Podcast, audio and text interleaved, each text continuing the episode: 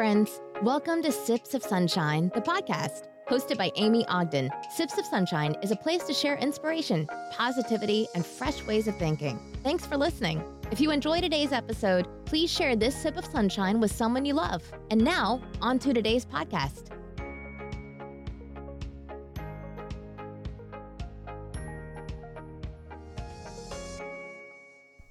Hey everyone, it's Amy. Thanks for tuning in to the latest episode of Sips of Sunshine.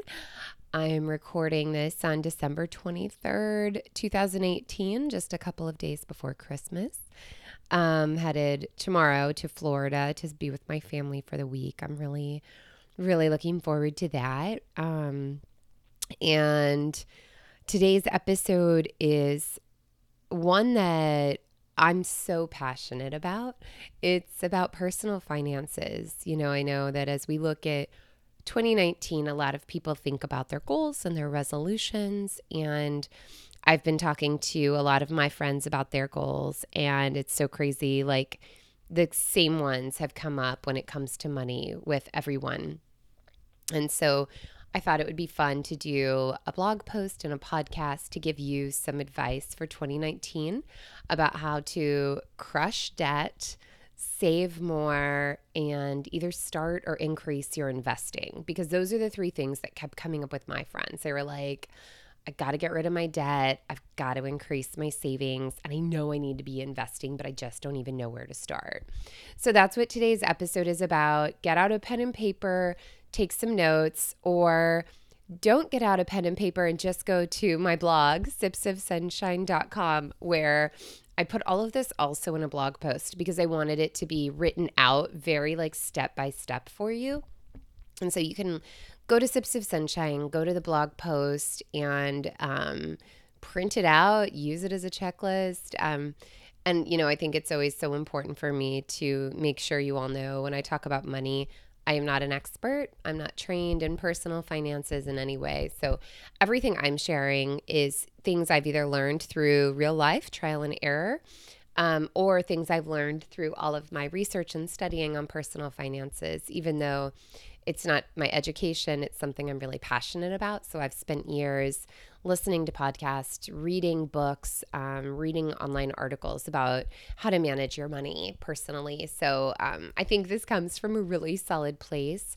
And I hope this is a really organized, clear roadmap for you. I tried to make this just super clean and foolproof.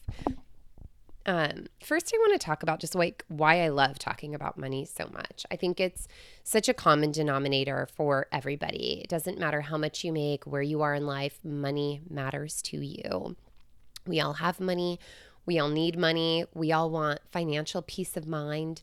Um, none of us feels like we really have a handle on our money 100% of the time. And it's crazy to me, you know, I I look at like how we're brought up and I just feel like the system is so broken. Like from the beginning, many of us grew up in households where money is sort of an off limits topic. Our parents don't talk about it. We don't know how much money the family has or doesn't have. We don't know where we sit financially as a family um, when we're growing up. And then you go into school, and the education system just completely overlooks financial literacy as a critical part of our growth and learning. And then the part that like really fires me up is student loans. You know, as teenagers, we are offered the opportunity to sign away tens or even hundreds of thousands of dollars in student loan debt. And we do this having no education or concept, oftentimes, of how loans or interest even works. I just think it's absolutely criminal what the education system and the government allows teenagers to do um, by signing up for these loans. Honestly, it's really, really bothers me. Um, then, you know, we start dating and get even married to people without ever talking about money. You know, I I know people who've been with their boyfriends for years and don't know you know, how much he makes or how much debt he has or what his investments look like or even just like what his financial mindset is. Like, is he a spender or a saver or an investor? Is he very much like YOLO, you know, just make your money, spend all your money now? Does he plan for the future? Um, does he value money? Does he does making a lot of money matter to him or not? And those are both fine. It's just like like we date and marry people without even having this important conversation. Um, and then we have kids and we don't tell them about our money situation. And then the whole cycle starts over again. And I just think it's this really, really broken system, um, societally and within the education and government system.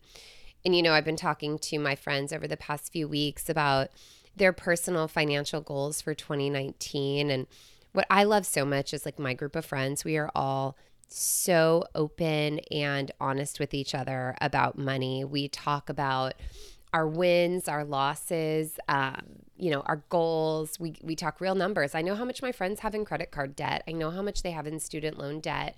Um, I know what their raise just was. Like we're really honest with each other as kind of a safe place to share, to celebrate. I mean, some of the biggest celebrations we have are when someone hits a net worth goal or gets a raise or pays off a credit card. I mean, you should see the group texts that go around. Um, it's just something that we all really value and we support each other so much in reaching our personal financial goals, which I'm so proud of. I think it's a really cool thing to share with my best friends and to support them in their goals.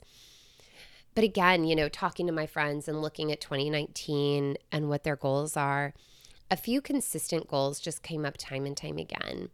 They want to pay off their debt they want to save more, and they want to start investing or they want to invest more. They know they're investing, but they don't think they're doing enough for it to be the kind of number they want to see years and decades down the line at retirement.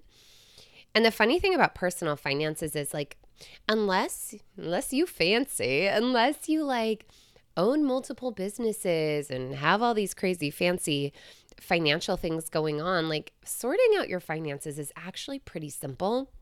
And I think one of the reasons that people don't just wrap their arms around it and do it is they overcomplicate it in their heads and it becomes big and scary and um, unapproachable. It's almost like fitness, right? Like if you really look at health and fitness, it yeah, you can get super fancy with all the special fancy pills and this and that, but the key to most fitness wellness, I guess, or getting fit is a, is several like very basic things about what you eat and how you work out. Like the, I do the most basic workout, you guys, and um, it's nothing fancy. I'm not doing anything wild, but I'm watching my body get in really good shape, and I'm just doing really classic stuff. So I kind of look at fitness the way I look at financial wellness. Like you can overcomplicate it, but honestly, like 80 to 90% of success falls into a few really core basic items. So here we go. I'm going to talk you through this. I'm going to this is a lot. And like I said, go to my blog, sipsofsunshine.com, for a completely written out point by point version of this. Okay. So the first thing is paying off debt. Loan payments are easily the biggest financial stressor for everyone I know. And whether it's student loans or high interest credit card loans, it feels scary and never ending. And first of all, I want you to take back the power and energy that you've given to debt. It's just numbers on paper, you guys. It's not your heart, it's not your soul, it's not your kindness. I just, it's numbers on paper, but we're going to get real about it and we're going to fix this, okay?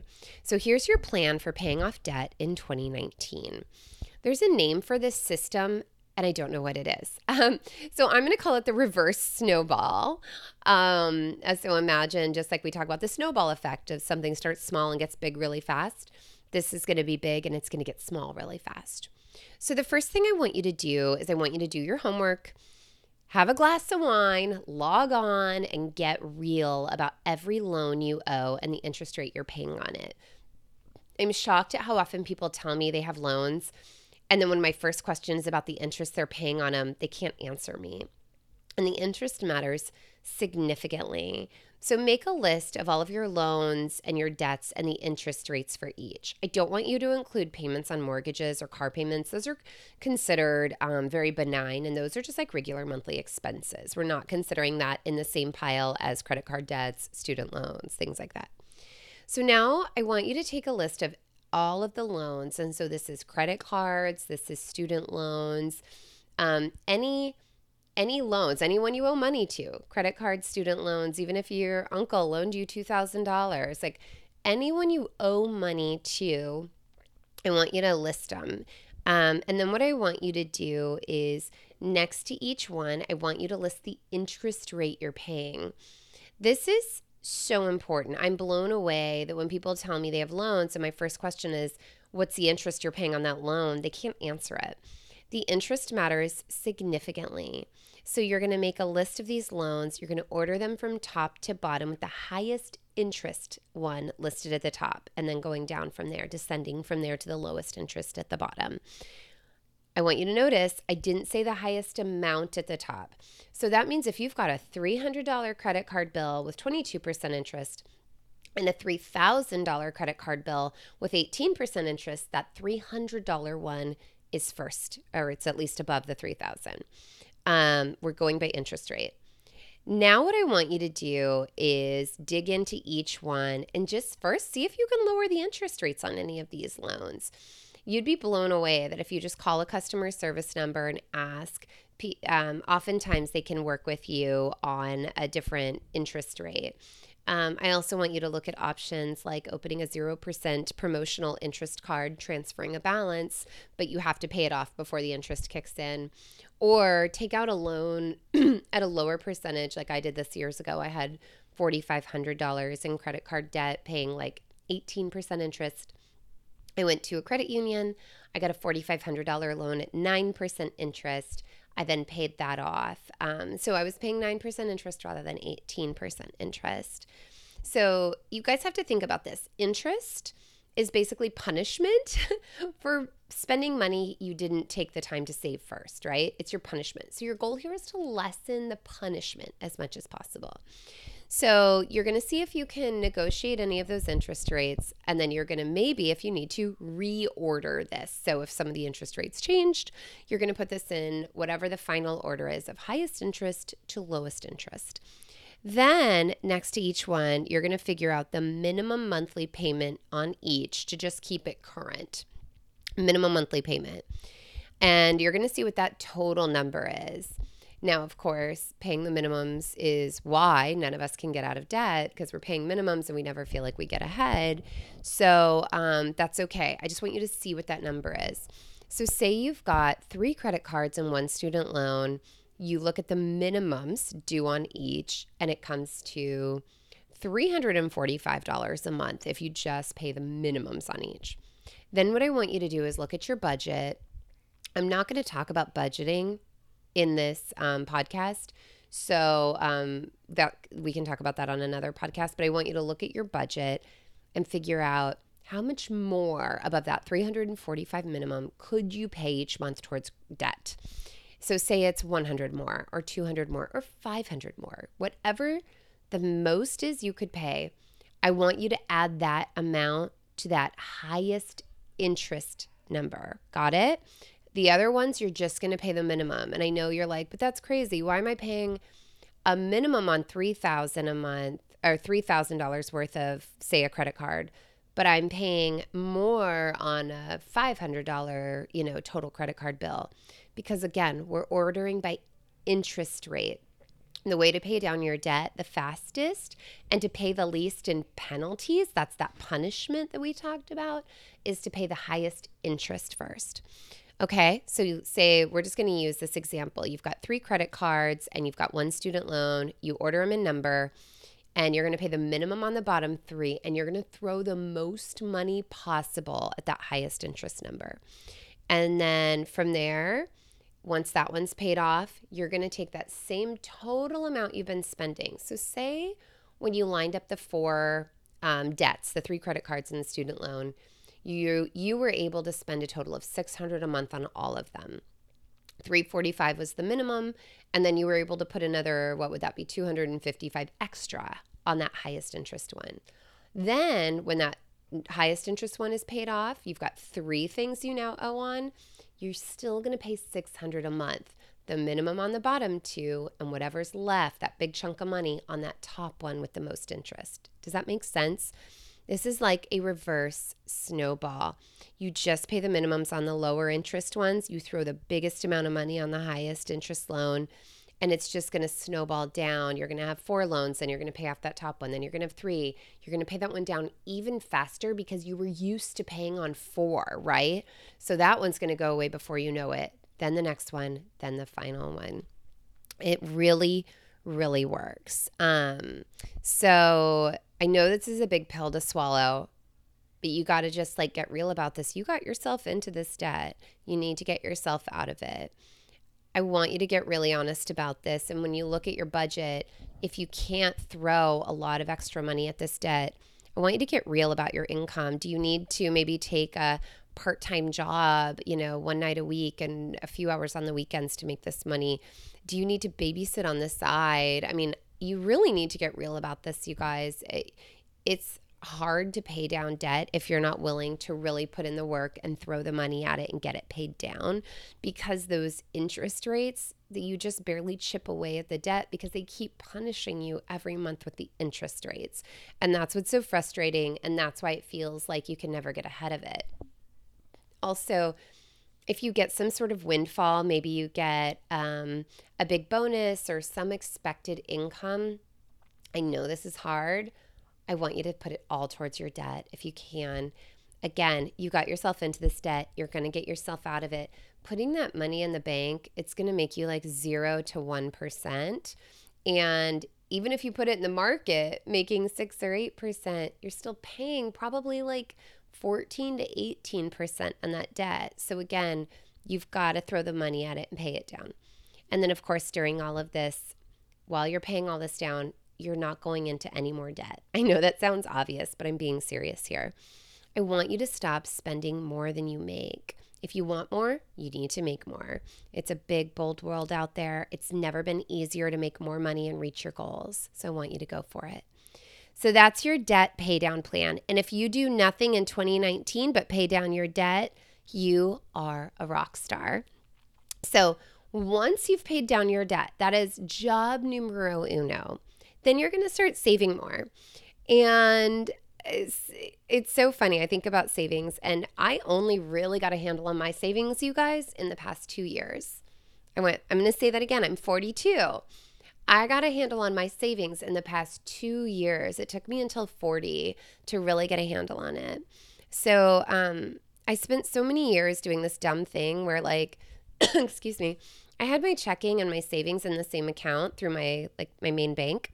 So I just moved money back and forth every week. So what I would do is I'd be like, "No, I really got to work on building up my savings."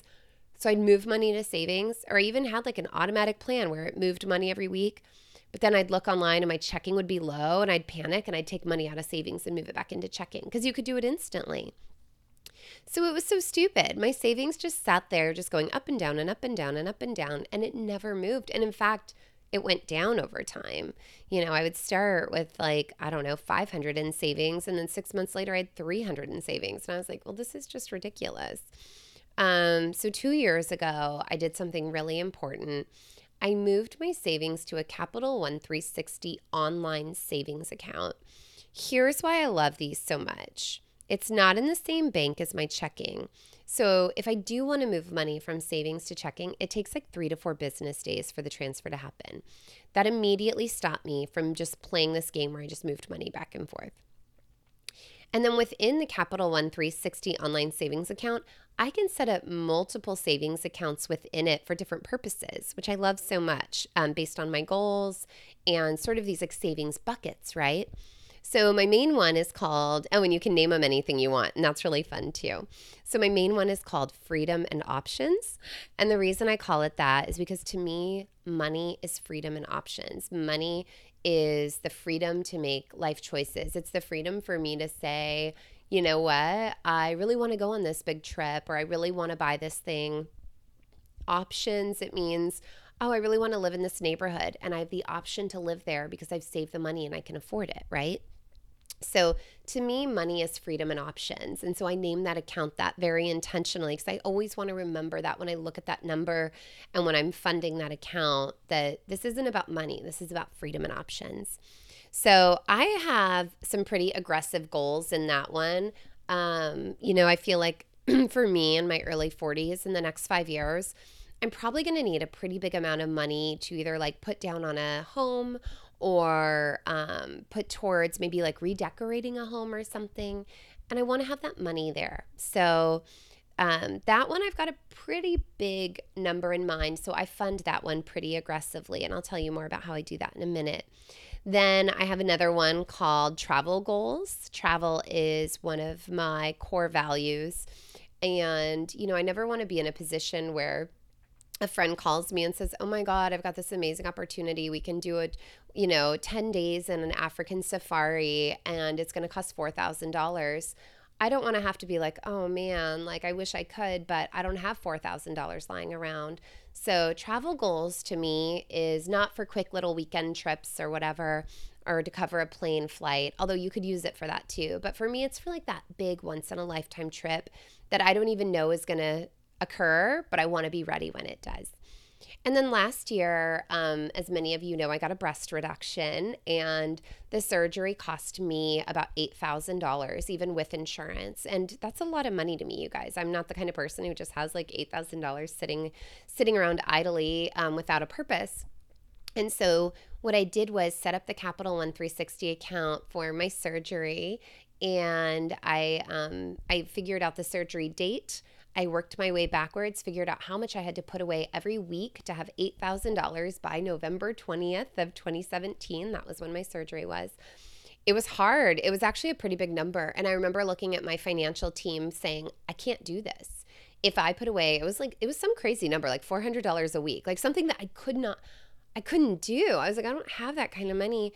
And they were like, I promise you, you can. And if for some reason it doesn't work, you know, we can always change the number, but like try it. And it was so painful. And I put myself on a pretty strict budget and I did it.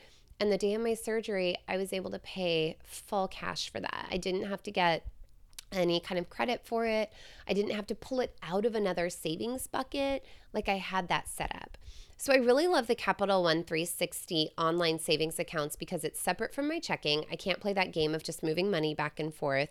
And then I'm able to set up these separate accounts with separate goals. So I've got freedom and options. That's my big bad boy.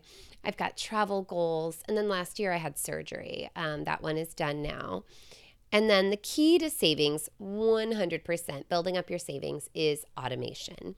So within the Capital One 360 account for each bucket, you can set up an automation plan. It can be daily, weekly, every other Wednesday. Like you can pick the frequency and you can pick the amount.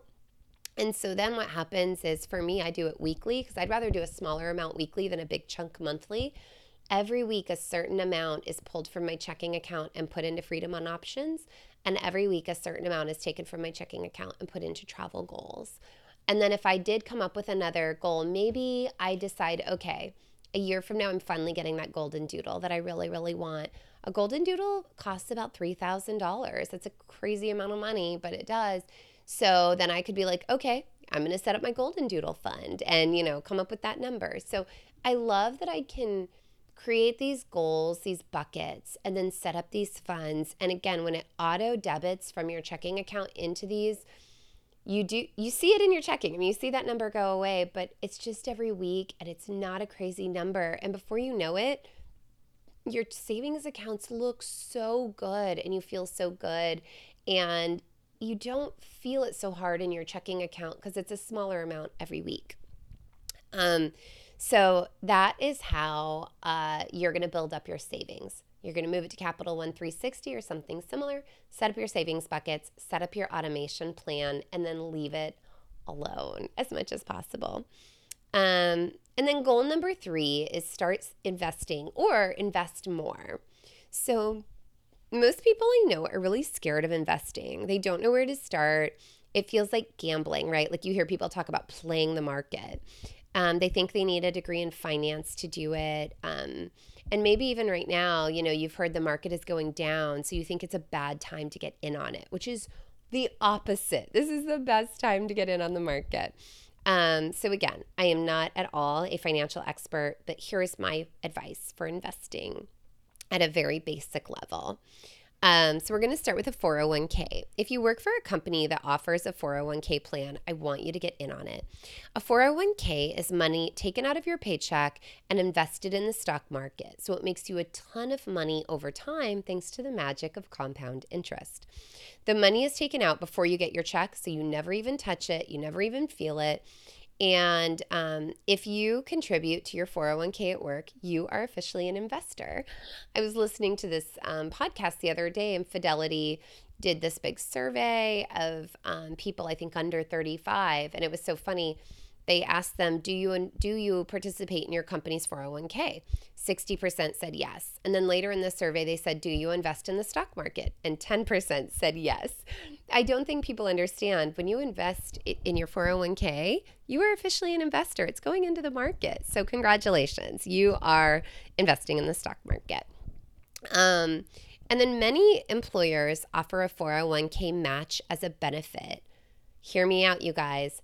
This is so important. A 401k match is huge. It's basically like getting a raise that you don't see in your paycheck, but it goes right into the stock market for you and you see it later in life in, you know, these huge numbers that are going to snowball as you get closer to retirement. This is free money. You need to take it all. So for instance, my company has a really great plan where they match 4%, um, up to 4% if I contribute 6%. That's kind of the that's the quick version of it. So if I contribute 6% of my paycheck into my 401k, the company will do 4. That's amazing, you guys. That means 10%. Um, and that 4% is a gift from the company. So you can bet I will never contribute less than 6% because anything less than the match goes down. And I want that full match. So one thing you want to do is find out what's the minimum you have to contribute to your 401k to get the maximum company match. Okay. So figure that out. I personally actually do 10% towards my 401k and even more. I don't have to do 10%. 6% is the amount I have to do to get the full match. Even when I do 10%, the company does 4, but I see the value in investing. And so to me, I want to invest as much as possible because I want that big snowball, that magic of compound interest over time to keep rolling and growing so that I have a ton of money one day. Um, so I actually do 10%. Sometimes I even do more. Um, and I started doing this when I was in my late 20s when I made very little money. I did 10%. I've just always sort of adjusted my lifestyle to basically taking, you know, 90% of my pay. Um, and the way I would always kind of say it to myself is like, God forbid I lost my job tomorrow. If I got offered a job at 90% of my current pay, would I take it and would I be able to keep living the life I live? And the answer was always yes. So, um, do at least the minimum to get the maximum company match, but if possible, do even more. Uh, every state has um, a cap on how much you can contribute to your 401k each year. They're not going to let you go hog wild. So I think in New York it's like 18,500. So I over contribute sometimes by a lot because I want to hit that cap. Then from there, um, I know, you know, that I've got all that money sitting in investments. I'm still living a great life. And I've got the peace of mind of knowing that, like, one day when I'm ready to retire, I'm to have a lot of money there and I can still live a really good life. I'm sacrificing a little bit today so that I can have a huge payoff down the line. Um, and then if you don't have a 401k, you're like, okay, great. It's really nice for people who have a 401k and a company that offers that or offers a match, but I don't have that. Um, there are also some really great other ways to invest that are just easy and kind of set it and forget it. So I really like Betterment. You might have also heard of Ellevest. I think Fidelity is also coming out with um, a product like this. but I like Betterment. I think Ellevest is very similar, where there's no investment minimum. You choose your level of risk. Um, if you're younger, the rule of thumb is you can do higher risk. If you're older, you might want to pull back on that risk a little bit and do like a moderate. And then I set it up for automatic contributions, just like those online savings accounts I have. So it just grows and grows. I don't even feel this in my daily income or my life. So um, I max out my 401k at work, and then I have a Betterment account And in that Betterment account, I just put some money every month. It pulls right out of my checking account. I don't even think about it. I never touch it. And um, over the past like 18 months, with interest and with the market growth, I'm up to like $14,000, like randomly sitting in some account that like I don't even think about. I'm not touching it. This is for old lady Amy. This is for the hot old lady. I'm going to be I'm going to be so rich and hot. And I'm just stashing money for that girl cuz she's going to need it. She wants to travel the world. She wants to wear fabulous clothes. She wants to go have wine with her friends. She wants to sit in her backyard with her husband and her golden doodles and her family and like I got goals here. So that's what all of this investing is for. The savings here's the way I think of it my savings money is for anything I need within the next five years. Um, anything past five years goes into investments. My 401k I won't touch till I retire. But like Betterment, um, that might be something where I need that money in 10 years or 15 years. I don't have to wait till retirement for that. Um, that's kind of also the difference. Uh, your 401k, you can't touch it until you're like 60 or 65 without massive penalties. But an investment account like Betterment, you can totally touch it. You'll get taxed on the earnings within the past 12 months, but other than that, it's all your money. Um, but again, you really don't want to touch that money too soon. Like I, again, I use that five year window for my Betterment versus my online savings accounts. Um, and that thing I talked about, about the market going down, this is a good thing for you guys. I don't know why, but somehow, like if other things in life go on sale, we get excited, right? Like if you were to go to the store and coconut milk was on sale, you'd be thrilled and you would like stock up on it. But somehow, when the market dips, basically what that means is everything's on sale. So you want to actually get in on it now because you're going to have, you're going to keep that in the market for a long time and you've got the gift of time for the value to go back up and to go up even more. So every dollar you spend on investing when the market is down, you're basically getting more for your dollar and it's going to be worth even that much more later. Um, and then finally, when it comes to investing, you know, there's a philosophy to it. Like, why do this, right? Why not just get all of your money and spend all of your money today? Why? Not live maybe as fruitful of a life today as you could because you're saving for when you're 65 or 80 or 90 and you don't even know if you'll make it. What if you die with like hundreds of thousands of dollars in a 401k? You're absolutely right. There is a chance you could die early and all of this investing and saving is just money sitting in the bank. But there's a better chance that you're going to live a really, really long life, you guys if you're listening to my podcast or if you read my blog, you're smart, you care about your health and wellness, you make good life choices, and the odds are you're going to live a gorgeous long life. Invest now or work until the day you die. Those are basically your choices. Um, and you know, when I picture myself later in life at 70, 75, 80, you know, I don't picture myself working. Like I said, I see myself on a boat. I see myself eating pizza in Italy. I see myself sipping Chardonnay in my backyard with my husband and our dogs. I'm investing now so I can stop working one day and still live a good life um, because I plan on living a gorgeous long life right alongside you. So um, I hope that you really got some good takeaways from this. If you're looking at 2019, you want to crush debt, you want to increase your savings, or you want to really figure out your investing plan, um, I hope this gave you at least some starting points. I listen to a ton of podcasts and read a lot about personal finances. A few resources that I really love are um, there's a book called I Will Teach You to Be Rich by Ramit Sethi. I would say, hands down, it is the best book for super basic personal financial organization and getting systems put into place hands down. I think he's super smart. And the book really gave me a good foundation for a lot of this. So it's called I Will Teach You to Be Rich. It's linked on my blog. You could grab it right there. Um, another one, and this is an oldie but goodie. This is so old. I'm dating myself, but it's called The Nine Steps to Financial Freedom by Suze Orman. It's from like maybe the early 90s, but it's a really, really good book, you guys. And that's where I learned that reverse snowball effect of paying down debt. So, if crushing debt is really important to you, it is an older book. She probably even has more modern versions of it, but that's a really good resource.